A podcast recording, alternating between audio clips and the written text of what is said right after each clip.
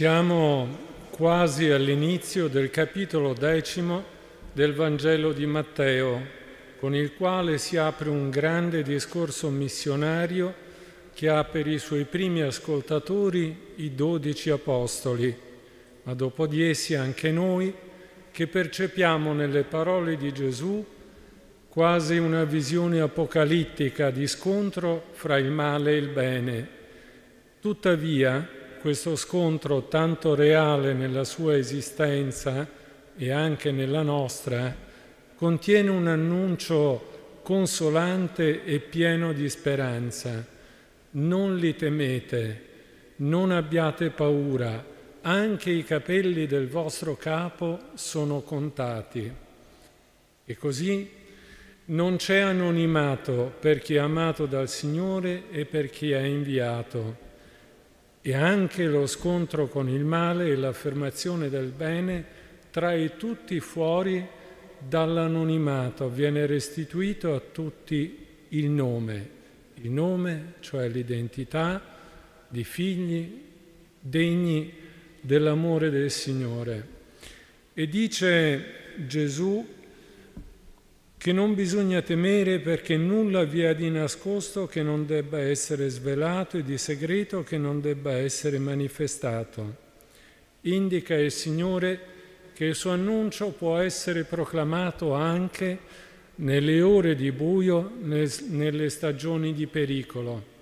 E proprio la sequela del Vangelo conduce tutti quelli che credono umilmente a fronteggiare il dolore a non fuggire le domande difficili, a farsi prossimi a coloro la cui vita è messa in pericolo.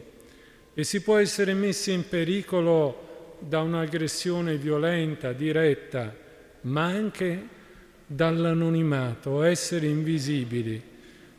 Agli occhi di Gesù nessuno è anonimo, nessuno è invisibile. Anzi, il cuore di Dio legge nel cuore di ciascuno. E per seguire Gesù non bisogna armarsi altro che del Vangelo. Occorre spogliarsi di ogni difesa, di ogni violenza ed essere trovati vulnerabili solo all'amore di Dio. Seguire è incontrare nelle stagioni della vita tutte le condizioni e fronteggiare il male in tutte le sue forme. Noi abbiamo ascoltato il canto degli ultimi tre salmi del Salterio. Salterio in ebraico significa lodi e proprio gli ultimi tre sono un invito alla gratitudine. Lodate tutti, genti, il Signore. Lodare con Gesù perché in tutte le condizioni c'è un annuncio di speranza, c'è un annuncio di vita.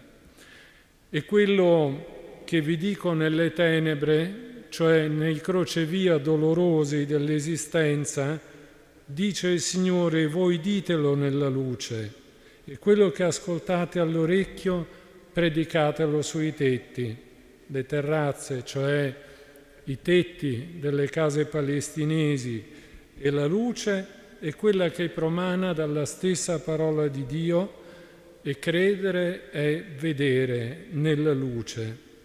Per questo, anche allargando lo sguardo al mondo intero e alle notizie dolorose, noi sentiamo l'annuncio di Gesù a non temere, perché non c'è nulla di nascosto che non debba essere svelato ma crediamo anche che nascosto nelle pagine della scrittura l'annuncio, la speranza della vittoria sul male.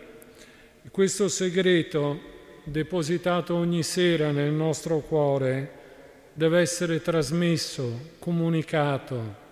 Non è solo il male che svela la sua fisionomia, che viene messo a nudo, ma il bene manifesta se stesso. Camminiamo insieme allora, perché seguendo il Signore noi ci separeremo dal male, non temeremo di essere vinti e lo allontaneremo dall'orizzonte personale e da quello collettivo. Sappiamo che può essere sconfitto. Nella prossimità al Vangelo c'è la prossimità al bene e nella prossimità al bene che ci è trasmessa dalla parola di Dio c'è quella anche a ogni uomo, in ogni situazione, in ogni dolore. E al termine della serata, del giorno, ciascuno di noi porta dentro di sé e ogni comunità almeno alcune immagini, nomi, situazioni che noi affidiamo al Signore Gesù perché ci conduca insieme a vincere il nemico della nostra felicità e conduca insieme tutti a liberare gli uomini dalla violenza, dalla solitudine.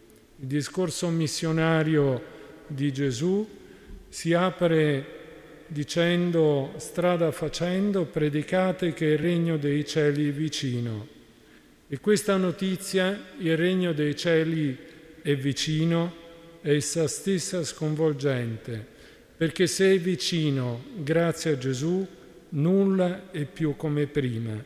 È possibile sanare le ferite dell'umanità, è possibile riconoscere che Dio regna anche attraverso gli umili suoi discepoli e ogni comunità credente che raccoglie e custodisce il segreto dell'amore.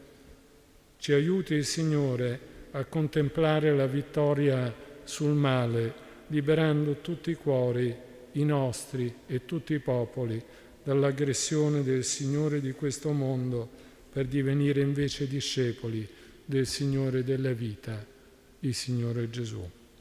Amen.